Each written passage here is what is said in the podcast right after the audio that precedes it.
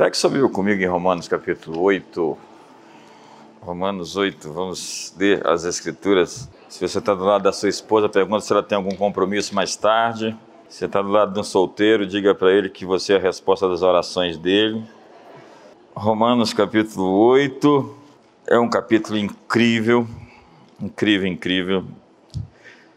Eu poderia citar qualquer texto e pregar sobre qualquer versículo desse, ele é rico, profundo e poderoso para transformar, para libertar, para salvar vidas. Romanos 8, verso 16. O mesmo Espírito testifica com o nosso espírito que somos filhos de Deus. Se nós somos filhos, logo somos também herdeiros, herdeiros de Deus e co-herdeiros de Cristo.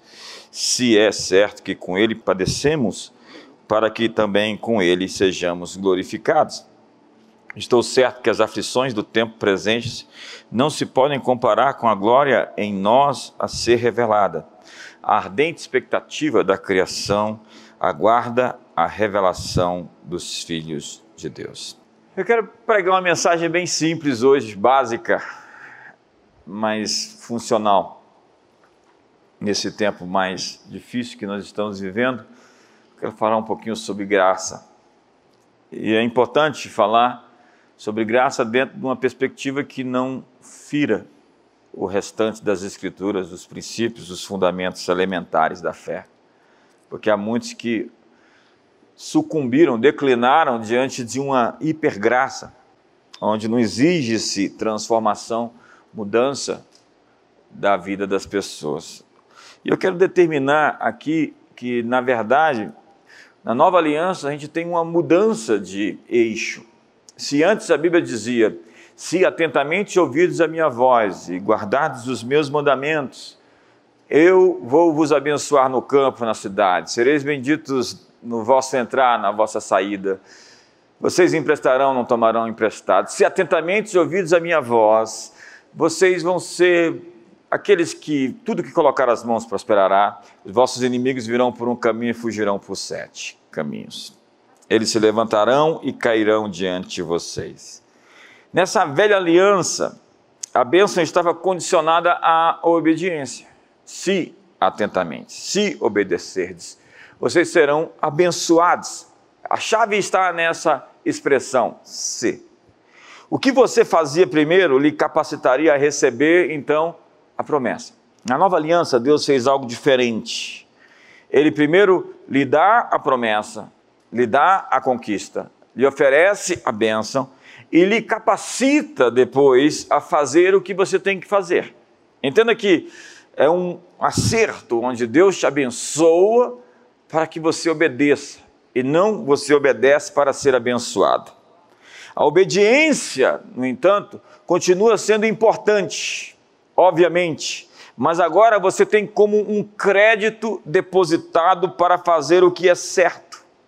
Conforme diz Romanos capítulo 5, verso 19, que diz: Porque, como pela desobediência de um só homem, muitos foram feitos pecadores, assim pela obediência de um, muitos serão feitos justos. Não é então minha obediência primeiro, mas a obediência dele.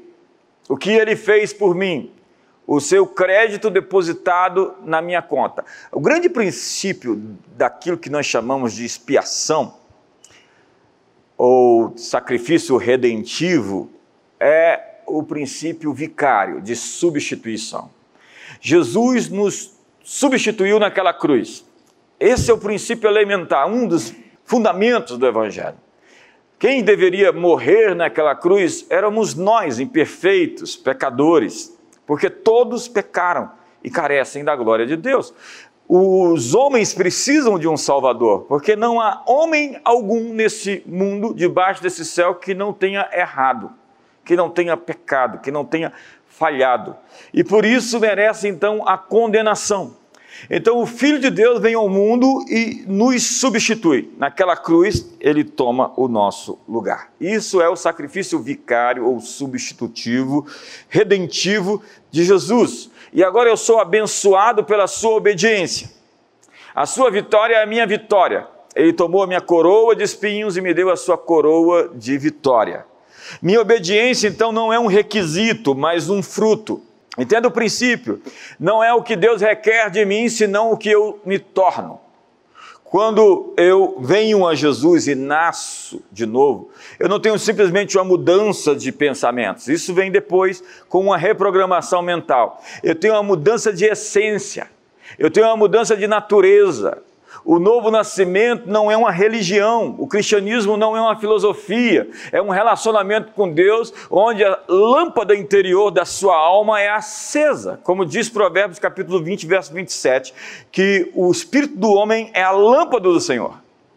Então Deus me conectou com Ele, é como se eu colocasse de volta a tomada da minha vida, e isso não tem fio, né? isso é o Wi-Fi, é me reconectasse a Ele e estivesse realmente ligado nele. Então, Paulo diz aos Gálatas: vocês são luz, vocês são agora iluminados. É o que dizia o George Fox, o fundador do movimento Quakers, sobre a luz interna de cada um de nós. Então, Jesus disse: vocês são a luz do mundo, vocês são o sal da terra. Então, você não tem que se esforçar para fazer as coisas boas, porque agora é parte de quem você é é a sua natureza. Então, a obediência não vem à frente, é o resultado de quem eu sou. Eu sou uma nova criatura, diz a Bíblia, e tudo se fez novo e as coisas velhas ficaram para trás. O tempo do Verbo é que nós vamos nos tornando, vamos crescendo, vamos avançando para fazer com que essa natureza que nasceu dentro de nós, essa luz que acendeu, possa realmente tomar, permear encher e controlar totalmente a nossa vida. Isso é um processo que deve-se acontecer à medida que eu amadureço. Então, cristãos maduros, e foi o texto que eu li, esse texto é tão incrível porque quando você o observa dentro da sua etimologia, você vai achar ali expressões como que um jogo de palavras. O filho de Deus ali, quando aparece filho, necessariamente não é a mesma palavra que aparece no nosso vernáculo é uma expressão do neofios, uma espécie de adolescente ou de novo, um filho novo, e ruios, e a criação aguarda a manifestação dos filhos maduros, ou seja, os ruios, os filhos que cresceram. Por que digo isso? Porque há muitos de nós que estamos há muito tempo na igreja e ainda não amadurecemos. Ainda vivemos em intriga, vivemos em barracos, vivemos em confusões, vivemos em fofoca, vivemos em carnalidade, vivemos às vezes em prostituição, vivemos em confusão. E todos nós fomos chamados a crescer, a nos tornar quem de fato somos. Como que uma árvore que cresce, amadurece e produz frutos. Você não pode exigir que uma árvore produza frutos se ela não cresceu e amadureceu. Então, a natureza da nossa biologia é que quando nós nos tornamos maduros, nós possamos ter filhos. Essa, esse é o nível de maturidade biológica de um ser humano. E a natureza de uma árvore é que ela possa produzir frutos. A natureza de um filho de Deus é que ele produza o fruto do Espírito. E entenda, muita gente fala dos frutos do Espírito. Não existem frutos do Espírito. Existe o fruto do Espírito, que é amor, alegria, paz, bondade, benignidade, fidelidade, mansidão, domínio próprio. E quando uma pessoa amadurece em Deus, isso faz parte da sua natureza. Ele vai expressar isso sem força força. Então eu sou uma nova criatura, eu nasci de novo, e se eu nasci de novo, eu vou produzir esse resultado. Não precisa me exigir que eu faça isso, porque é isso que eu sou. A minha obediência é uma resposta para aquilo que Deus tem feito a mim. Boas obras não podem produzir salvação, porque pela graça sois salvos mediante a fé. Isso não vem de vós, é dom de Deus. A salvação é pela graça. Mas a salvação, apesar de não ser requisito por meio de obras, ela é responsável em si para produzir obras. Porque alguém que se diga salvo, nascido de novo, transformado em Cristo, necessariamente tem uma mudança de eixo no comportamento.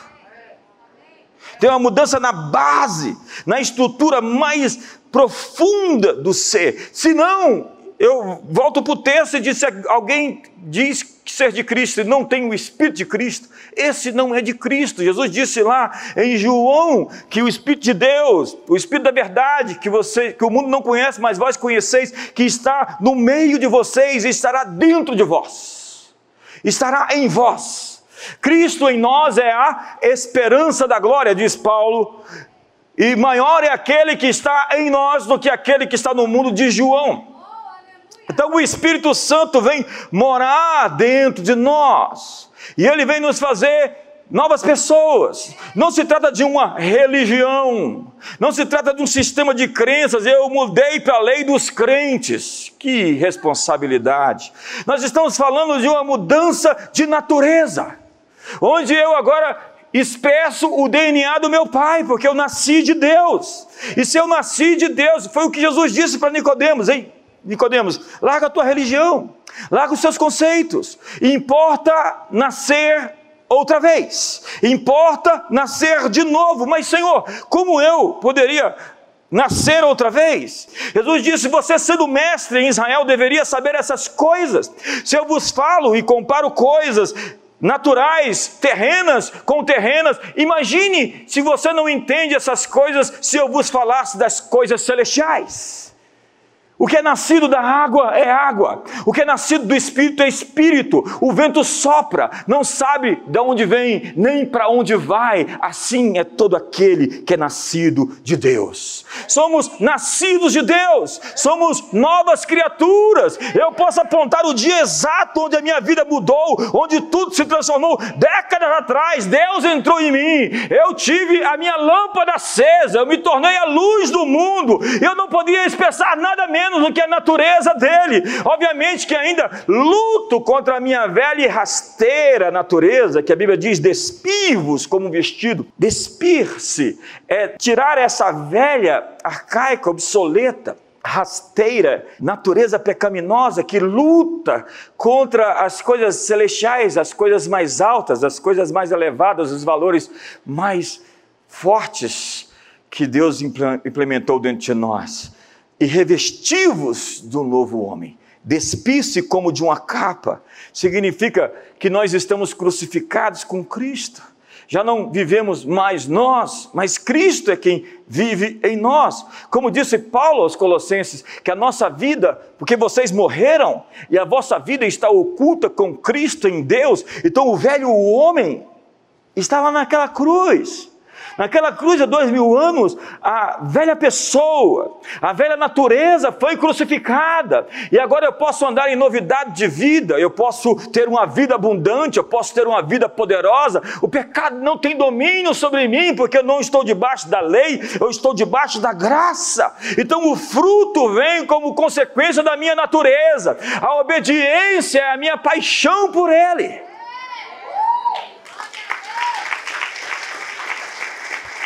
Agora, sugiro suspeito que se você não produz o fruto ainda, é porque você não nasceu de novo. Você tem uma experiência com a religião, você tem uma experiência de ser membro da igreja, você tem uma experiência de decorar alguns versículos, você ainda não nasceu outra vez, você precisa aceitar Jesus de novo. Há crentes precisando de salvação. Quando eu vejo alguém inveterado no pecado e no erro, frequentando, eu falo: meu Deus, esse sujeito nunca teve um encontro com Deus de verdade. Ou você não cresceu ainda. Então perceba, a ordem mudou. A ordem mudou. Não é, é fazer algo para ser perdoado. Eu fui perdoado. Veja o tempo do verbo. Efésios 4, verso 31. Toda amargura e ira, e cólera, e gritaria, e blasfêmia, e toda malícia sejam tiradas dentre vós. Antes sedes uns para com os outros benignos, misericordiosos, perdoando-vos uns aos outros, como também Deus vos perdoou em Cristo. Congela aí. Olha só, a Bíblia está dizendo que eu fui perdoado em Cristo.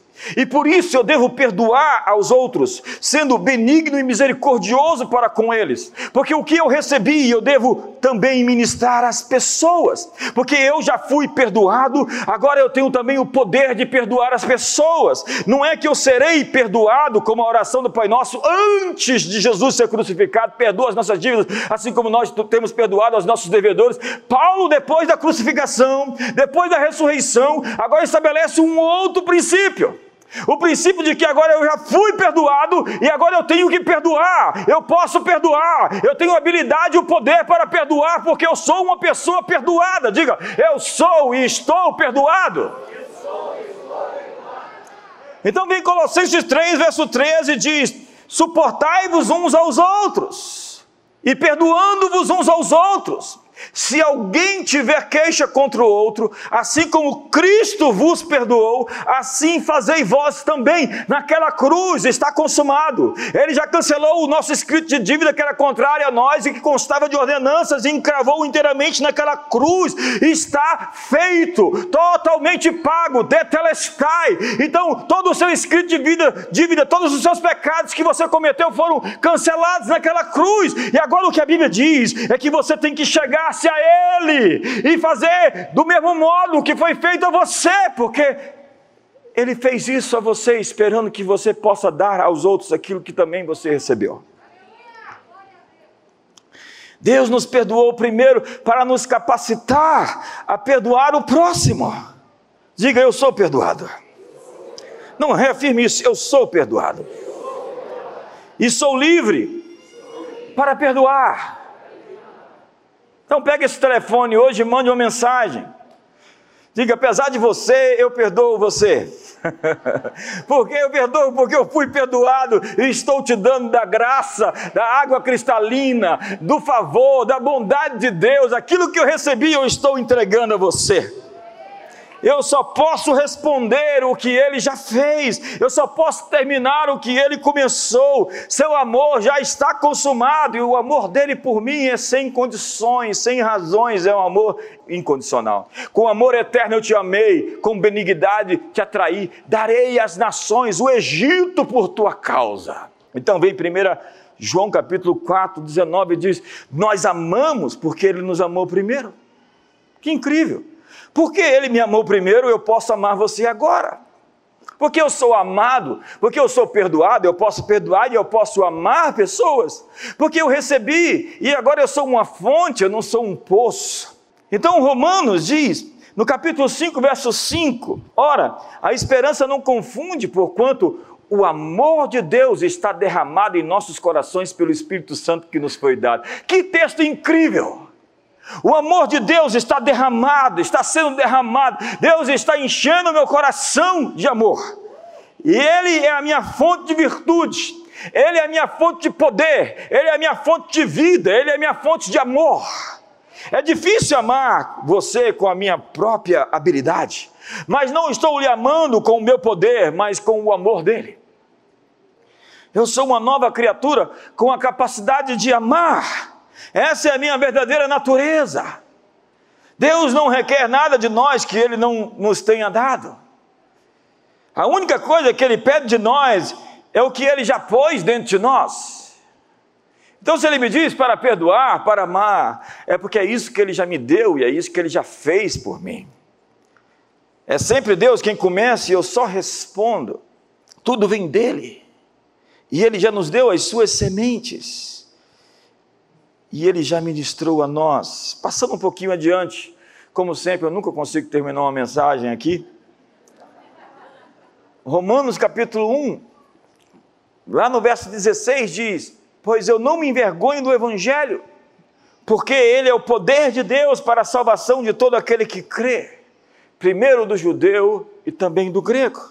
Visto que a justiça de Deus se revela de fé em fé, como está escrito: o meu justo viverá pela fé. Nós temos que ler a Bíblia com o olhar daqueles que liam na época em que ela foi escrita. Evangelho significa uma boa notícia. E o Espírito do Senhor está sobre mim, porque o Senhor me enviou para pregar boas novas aos quebrantados. Enviou-me a curar os quebrantados de coração, a proclamar libertação aos cativos, a pôr em liberdade os algemados, a pregoar o ano aceitável do Senhor e o dia da vingança do nosso Deus, a consolar todos os que choram, a pôr sobre os que em Sião estão de luto uma coroa em vez de cinzas, óleo de alegria em vez de pranto, vestes de louvor em vez de espírito angustiado, a fim de que se chamem carvalhos de justiça plantados pelo Senhor para sua glória e reedificarão as cidades destruídas de geração em geração. O que a Bíblia diz é que o Espírito Senhor Senhor veio sobre mim para lhe dar uma boa notícia. Então diga à pessoa do seu lado: eu tenho boas novas para você. É incrível que por vezes a gente ouve tanta coisa ruim acontecendo por aí e chega na igreja e ainda vai ouvir outras notícias ruins. Você veio aqui para receber boas novas. Você foi perdoado, você é amado, você pode perdoar e amar e você então recebeu o evangelho, que é uma boa notícia, a boa notícia de que você pode ser livre, que você pode sair da depressão, que você pode quebrar as cadeias financeiras e ao invés de pedir emprestado, você pode emprestar, que você pode viver em plenitude uma vida abundante, que você pode andar nos altos da terra, que você pode dominar seus vícios, dominar seus erros e viver em pureza, em santidade, em verdade.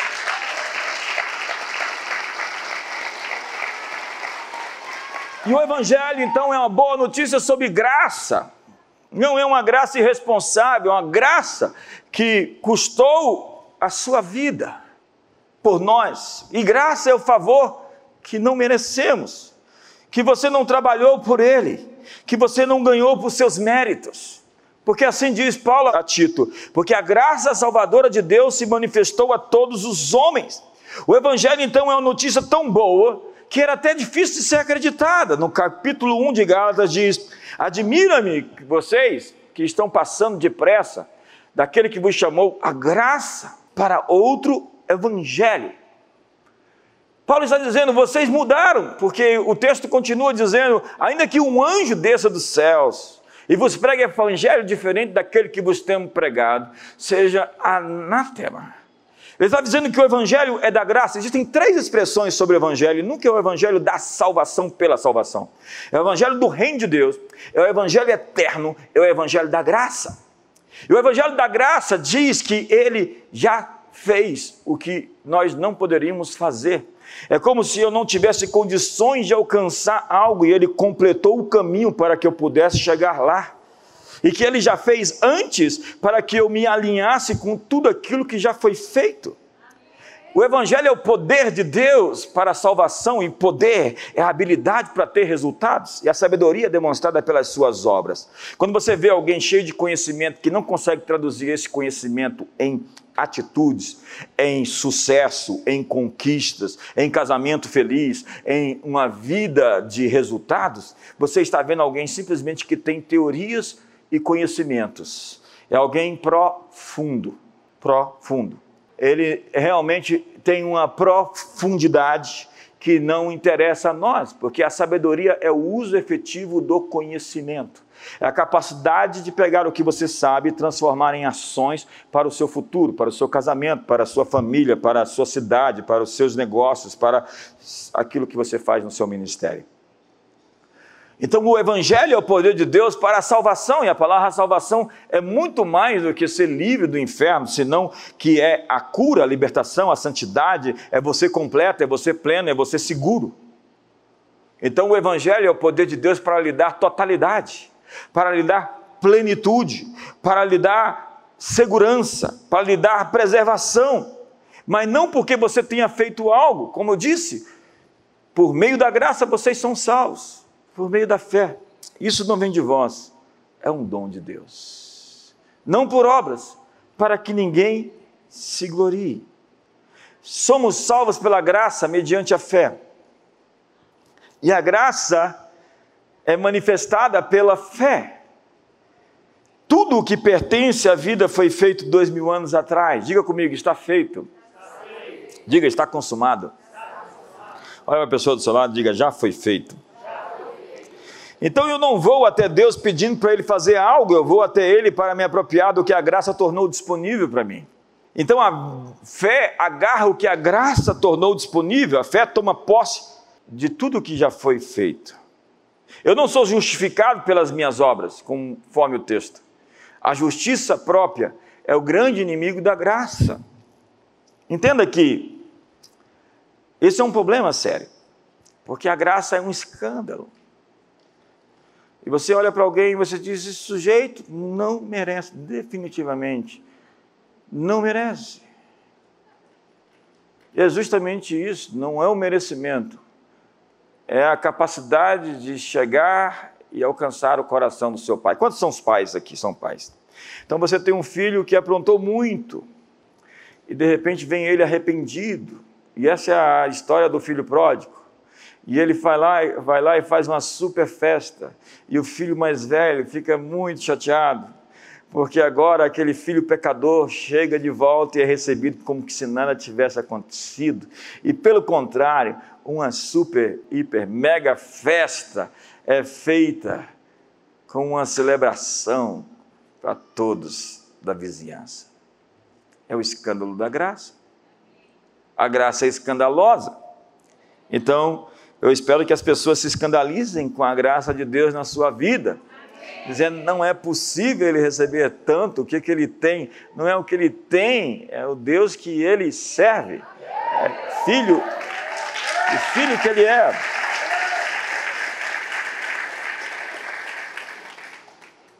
A justiça própria é fruto da religião. E há muitos tentando trabalhar para aquilo que Deus nos deu de graça. Gálatas 2, verso 21 diz: Não anulo a graça de Deus. Ué, a graça pode ser anulada? Porque se a justiça provém da lei, segue-se que Cristo morreu de balde, morreu em vão. Quando você trabalha com a justiça própria, você perde esse favor. É como se eu recebesse um super presente de alguém e eu tivesse que falar, mas eu quero te pagar por isso, e eu não conseguisse pagar. Eu não conseguiria pagar o que me foi dado por Jesus. Não há um preço que possa ser cobrir o preço que ele pagou por mim. E é por isso que Pedro diz, no capítulo 1 de sua primeira epístola, que nós não fomos comprados por ouro nem por prata, mas por sangue precioso, o sangue de Jesus. Há cerca de 30 anos atrás eu tive um sonho. Eu sonhei que eu estava expulsando uns espíritos, uns demônios, e era é um, era um sonho bem confuso, e aquele ser se transformava em várias personalidades, até que era uma espécie de macunaíma ele. E de repente ele se transformou num belo ser, bonito. E dentro de mim eu sabia que a, o exterior dele não representava o seu estado interior. Porque a Bíblia diz lá em 1 Coríntios que demônios se transformam em anjos de luz. E quando eu olhei para aquele ser e eu percebi que ele não era do, do nosso lado. Ele me disse: a sua vida está avaliada em 300 milhões. Isso há mais de 30 anos atrás. E eu disse assim: é, eu ri, mas você sabe quanto que ela vale? E ele disse: sim, eu sei, uma eternidade. Eu acordei. Eu acordei com uma, uma, uma alegria indizível. E eu fui para o meu quintal, e se você chegasse perto de mim, num raio de cinco metros, você ia sentir a alegria que eu estava sentindo. Eu estava tomado de uma nuvem de glória, porque eu fui comprado não por ouro nem por prata. E ainda que o inferno tenha estipulado um preço por mim de 300 milhões, e hoje devo, devo estar valendo muito mais depois de 30 anos, o preço que eles pudessem pagar não será o suficiente pelo preço que foi pago pela minha vida, pela sua vida. Então, Gálatas 5, verso 4 diz: De Cristo vos desgastes, vós que procurais justificar-vos na lei, da graça decaíste. O contexto aqui é justamente caiu da graça, é uma desgraça, né? É, o contexto é de que eles queriam circuncidar os cristãos que haviam se entregado a Jesus, mesmo sendo gentios, ou mesmo os judeus. Eles queriam guardar as luas novas, as festas sagradas, eles queriam voltar aos rudimentos judaizantes, tentando fazer com que isso prevalecesse sobre a ideia de que não era possível conseguir a salvação mediante esses rudimentos da lei. Esse é o contexto, e Paulo vai chamar isso uso da circuncisão. Então, nesse caso, acabou a vanglória. Não é porque você é bom, mas porque ele é bom. Não é o seu mérito, é o mérito dele. A velha aliança era baseada na performance. Se você quebrasse o mandamento, seria culpado de toda a lei. Entenda que na velha aliança, um homem pecou, ele está condenado por todos os mandamentos.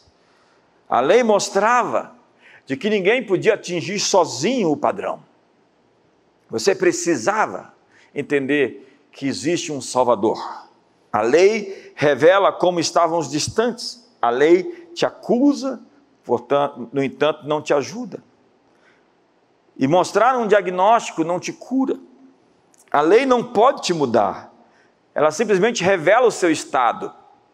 Você simplesmente não conseguirá cumprir as exigências. E a sua justiça pessoal, segundo Isaías, é como trapos de imundícias. Não é suficiente. Você não alcançou o padrão de pureza plena, de perfeição. Você olha para ele e você diz: Eu não fiz nada daquilo. Você pensa, eu dou muito dinheiro à igreja, por isso sou abençoado. Não, o princípio é: se pela ofensa de um e por meio de um só, a morte reinou por esse, muito mais os que recebem a abundância da graça e o dom da justiça reinarão em vida por meio de um só, a saber, Jesus Cristo. E com isso eu vou terminar. A justiça, então, se trata de um dom. Receberam a abundância da graça e o dom da justiça. Diga comigo, graça abundante. Levante as mãos e diga, Senhor, graça abundante. Tiago diz, porque ele dá maior graça. Tem menor graça e maior graça. Quanto querem maior graça aqui? Quando vem maior graça? A graça, ela é dada aos humildes. Graças te dou, Senhor dos céus e da terra, porque ocultaste essas coisas dos sábios entendidos e revelaste aos pequeninos. Graças te dou, porque assim foi do teu agrado. A verdadeira sabedoria dos humildes. E a Bíblia diz: porque ele resiste aos soberbos, mas dá graça aos humildes. A graça é dada aos verdadeiramente humildes, e não existe nada tão mal entendido como humildade nesse mundo. Humildade não é, é ausência de sucesso e a pessoa pobre é assim considerada humilde, senão a humildade só pode ser considerada na vida de alguém que obteve alguma coisa que ela possa se orgulhar.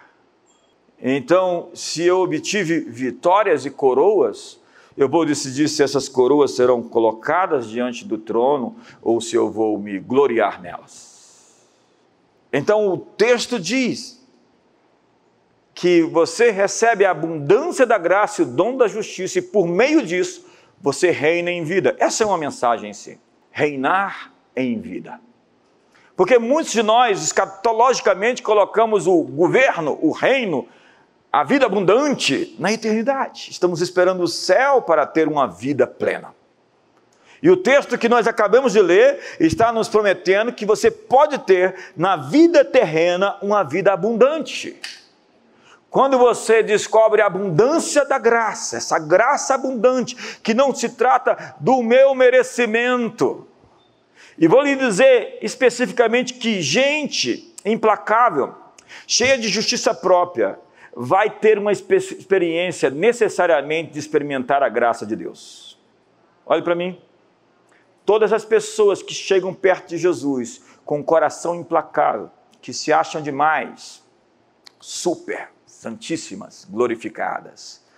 O chequinoso cadochante. Essas pessoas necessariamente vão ter que tropeçar e cair para entender que elas não são autossuficientes, que elas não são todas poderosas. Elas vão entrar num estado, elas estão entregues a si mesmas, elas estão por conta própria, e por isso elas vão enfiar a cara na parede. E aí vão olhar, eu já vi isso, eu estou nessa estrada há algumas décadas.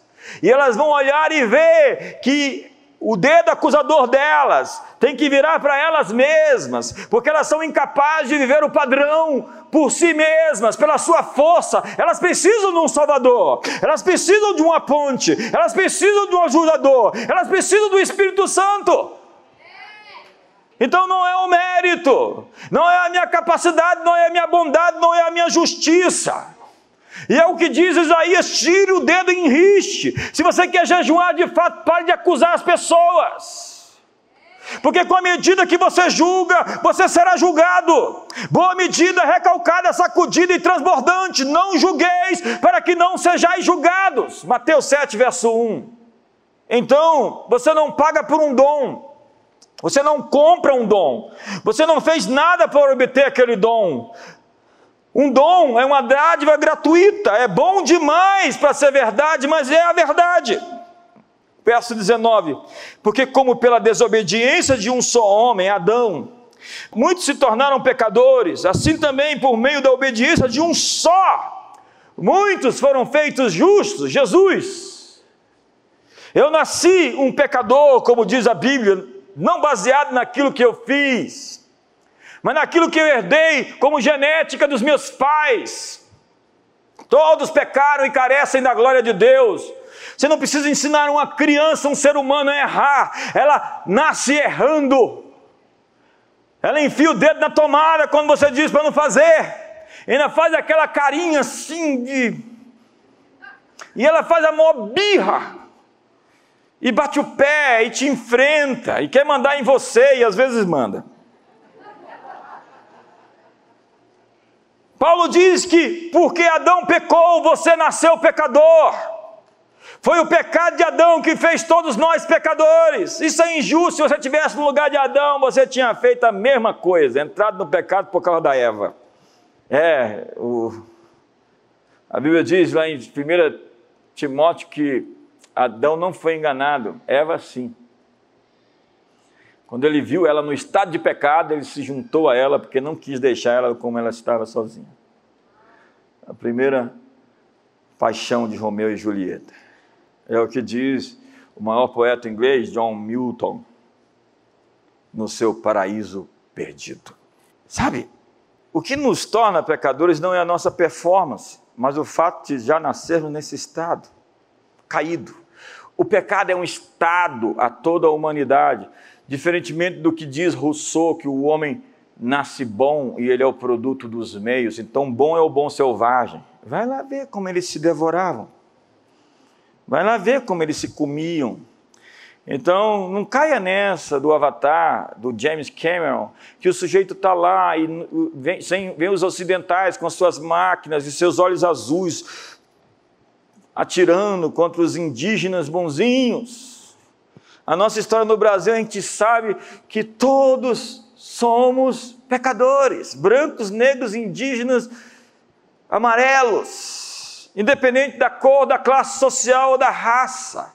Jesus morreu por todos para fazer de todos um, sem distinção, sem divisão, e nos disse: ama o teu próximo, e nos disse a cor, a classe social e o status quo de, de conta bancária que o seu próximo tem.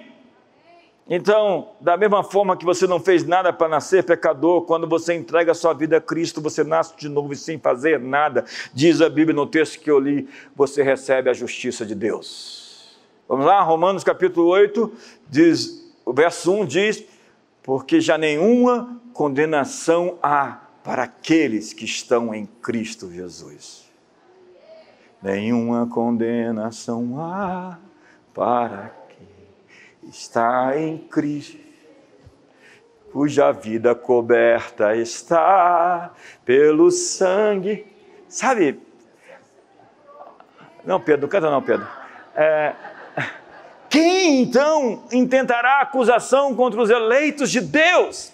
Se é Deus quem os justifica, justificados pela fé, temos paz com Deus.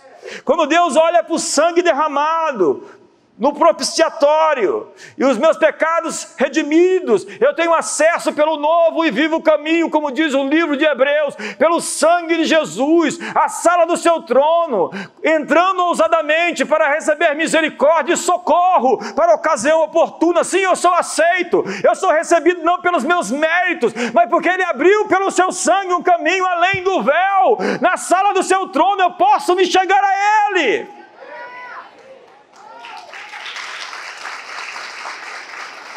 O evangelho é anátema para os judeus, porque não é a sua performance que lhe torna justo. Não é mais o seu desempenho, é um dom. O dom da justiça. Se recebestes o dom da justiça, abundância da graça, diga então: eu sou a justiça de Deus. Paulo diz: em Cristo fomos feitos a justiça, a santificação, a redenção. A justiça é um produto da graça. Uma vida de poder é um produto da graça. Então, 2 Coríntios 5 diz: aquele que não conheceu o pecado, ele o fez pecado por nós, para que nele fôssemos feitos justiça de Deus. Justiça não é reencarnação, Justiça é o seu sangue derramado naquela cruz pela causa dos meus pecados, me dando a chance de viver uma vida impoluta, livre das amarras e dos grilhões do pecado. Jesus não conheceu o pecado, ele não fez nada para se tornar pecado, mas tomou o nosso pecado sobre si e naquela cruz diz: Eli, Eli lamaca, sabactani. Deus meu, Deus meu, por que me desamparaste?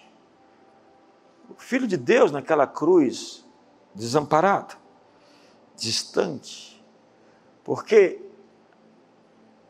a minha mão, o meu braço não está encolhido, para que não possa salvar, nem os meus ouvidos agravados para que não possa ouvir, mas as vossas transgressões fazem separação entre mim e vós, porque o nosso Deus é santo. E a parte do mal todo aquele que invoca o seu nome. Não meta Deus nas suas treitas. Então pense como Jesus pode ter se tornado pecado sem nunca ter pecado. Ele simplesmente acreditou a justiça em nossa conta. Isso não é uma licença para errar, mas é uma licença para ser quem você é. Então não permita que a sua forma de agir defina você, mas permita que a sua identidade defina o que você faz. Diga comigo, eu sou a justiça de Deus. Não, não, não, você consegue fazer melhor. Diga, eu sou a justiça de Deus.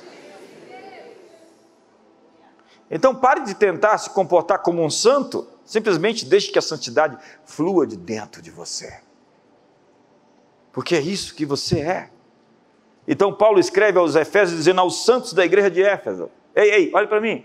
Santo não é uma pessoa que morreu, foi para o céu, para quem você reza. Não, não existe outro mediador entre Deus e os homens senão Jesus Cristo, o homem. Abaixo dos céus não existe outro nome dado entre os homens pelo qual importa que sejamos salvos. Eu sou o caminho, a verdade e a vida e ninguém vem ao Pai senão por mim.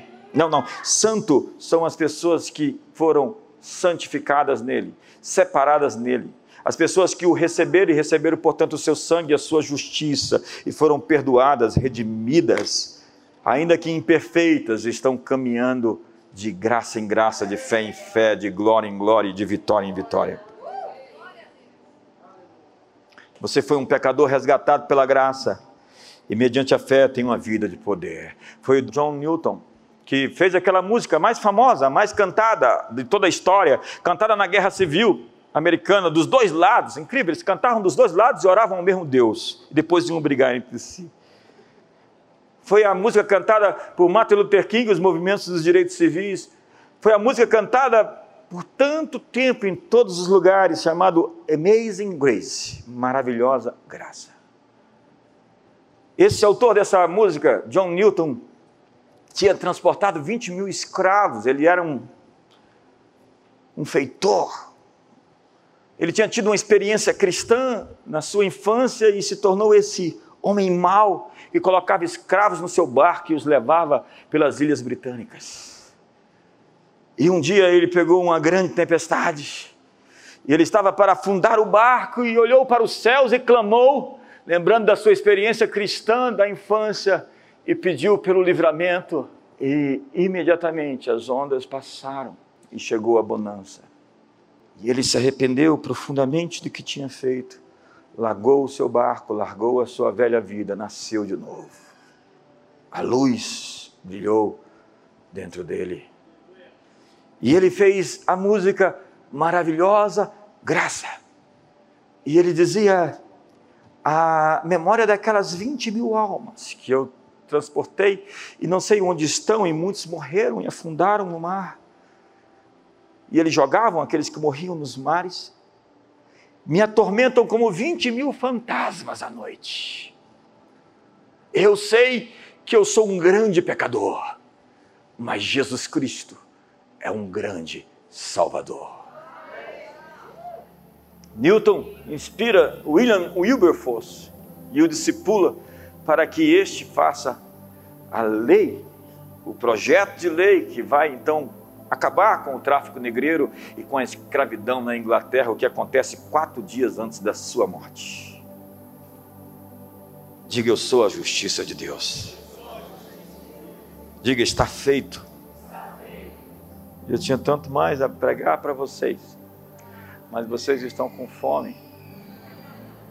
Diga, eu, estou perdoado. Diga, eu sou perdoado não vive em culpa mais, não vive em acusação, não vive em condenação. Confessai os vossos pecados uns aos outros para serem sarados. Procure auxílio, ajuda, traga para a luz, abra para alguém aquilo que você viveu e deixe a cura brotar. Porque a acusação do inimigo está caindo hoje. O dedo em riste dele contra você está quebrado hoje. Deus está quebrando os dedos em riche. Deus está quebrando e cancelando todo o escrito contra você. Toda acusação contra você está falida. nasceu falida. Toda arma forjada contra você não vai prosperar. Toda língua que ousa em juízo, você vai condená-la. Levante as suas mãos e celebre a redenção. Nós temos ainda sete minutos para ministrar ao nosso Deus e a ter acesso pelo novo e vivo caminho além do véu. Levante as suas mãos, feche seus olhos e simplesmente agradeça. Hoje ofereça ações de graça, sacrifícios de louvor, fruto dos lábios que confessam o seu nome. Você foi justificado e justificar é declarar justo, não por obras, por esforço próprio, desempenho ou performance, mas pela imputação da justiça que vem da fé de todo aquele que crê, porque o Evangelho é o poder de Deus para a salvação de todo aquele que crê. Se confessardes a Jesus como o Senhor, em seu coração credes que Ele ressuscitou dentre os mortos, serás salvo. Diga Jesus, eu creio em Ti, eu creio que Tu estás vivo. Experimente Ele, é mais do que uma mensagem, é mais do que uma doutrina, é um relacionamento, não é uma filosofia, é uma experiência de vida. Levante levante as suas mãos, acesse os céus, confesse hoje, deixe, confesse hoje, abandone as práticas erradas, deixe o Espírito Santo brotar, surgir, acontecer, aparecer, adore-o em espírito e em verdade. Foi Vitor Hugo quem escreveu Os Miseráveis. Existem pelo menos três versões, uma última versão em forma de um musical cinematográfica da história que acontece ali no período da Revolução Francesa, Napoleão, aquela história toda. Onde Jean Valjean é preso porque roubou comida e ficou bastante tempo preso. E quando é solto, no frio, ele está ali maltrapilho, ele está ali sem nenhuma pensão, nenhuma taverna, procurando alguma comida para comer, algum teto para se proteger. E depois de procurar muito, o bispo da cidade resolveu acolhê-lo em sua casa. E deu-lhe comida, e ele comia como se fosse o último dia da sua vida.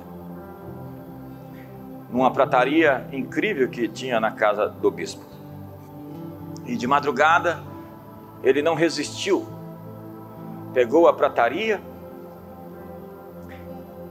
e levou-o consigo,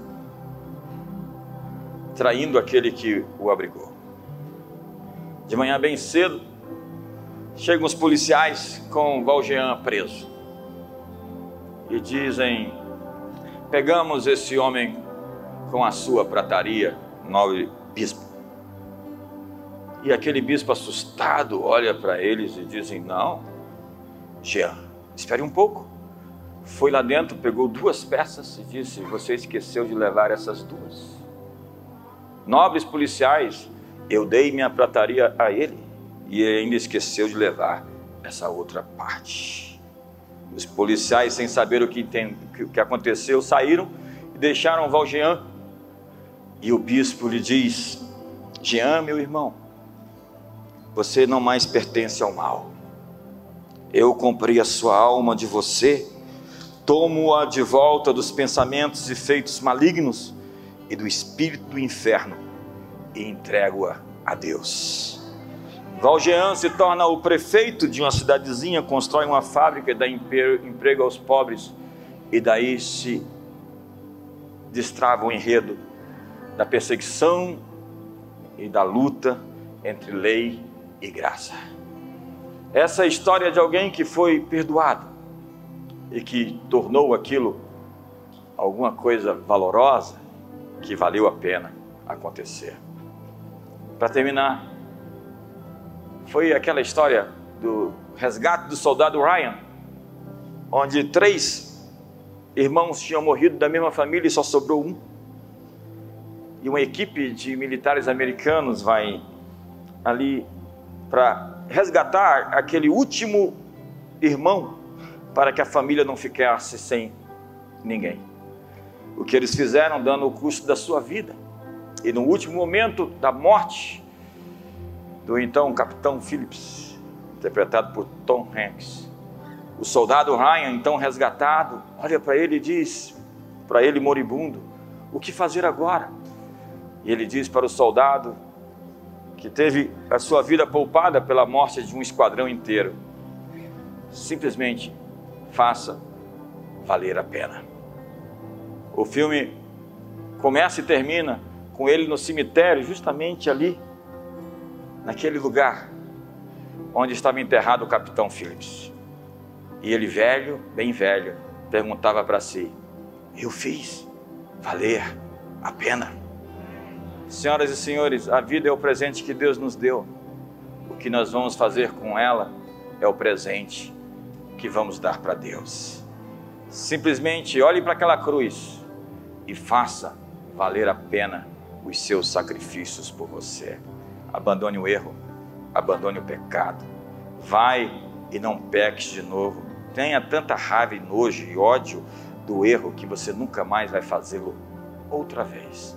Deus está mais interessado no seu futuro do que no seu passado, porque Ele é capaz de lidar com todos os seus erros do passado e fazê-los uma plataforma para essa próxima década, para as próximas décadas.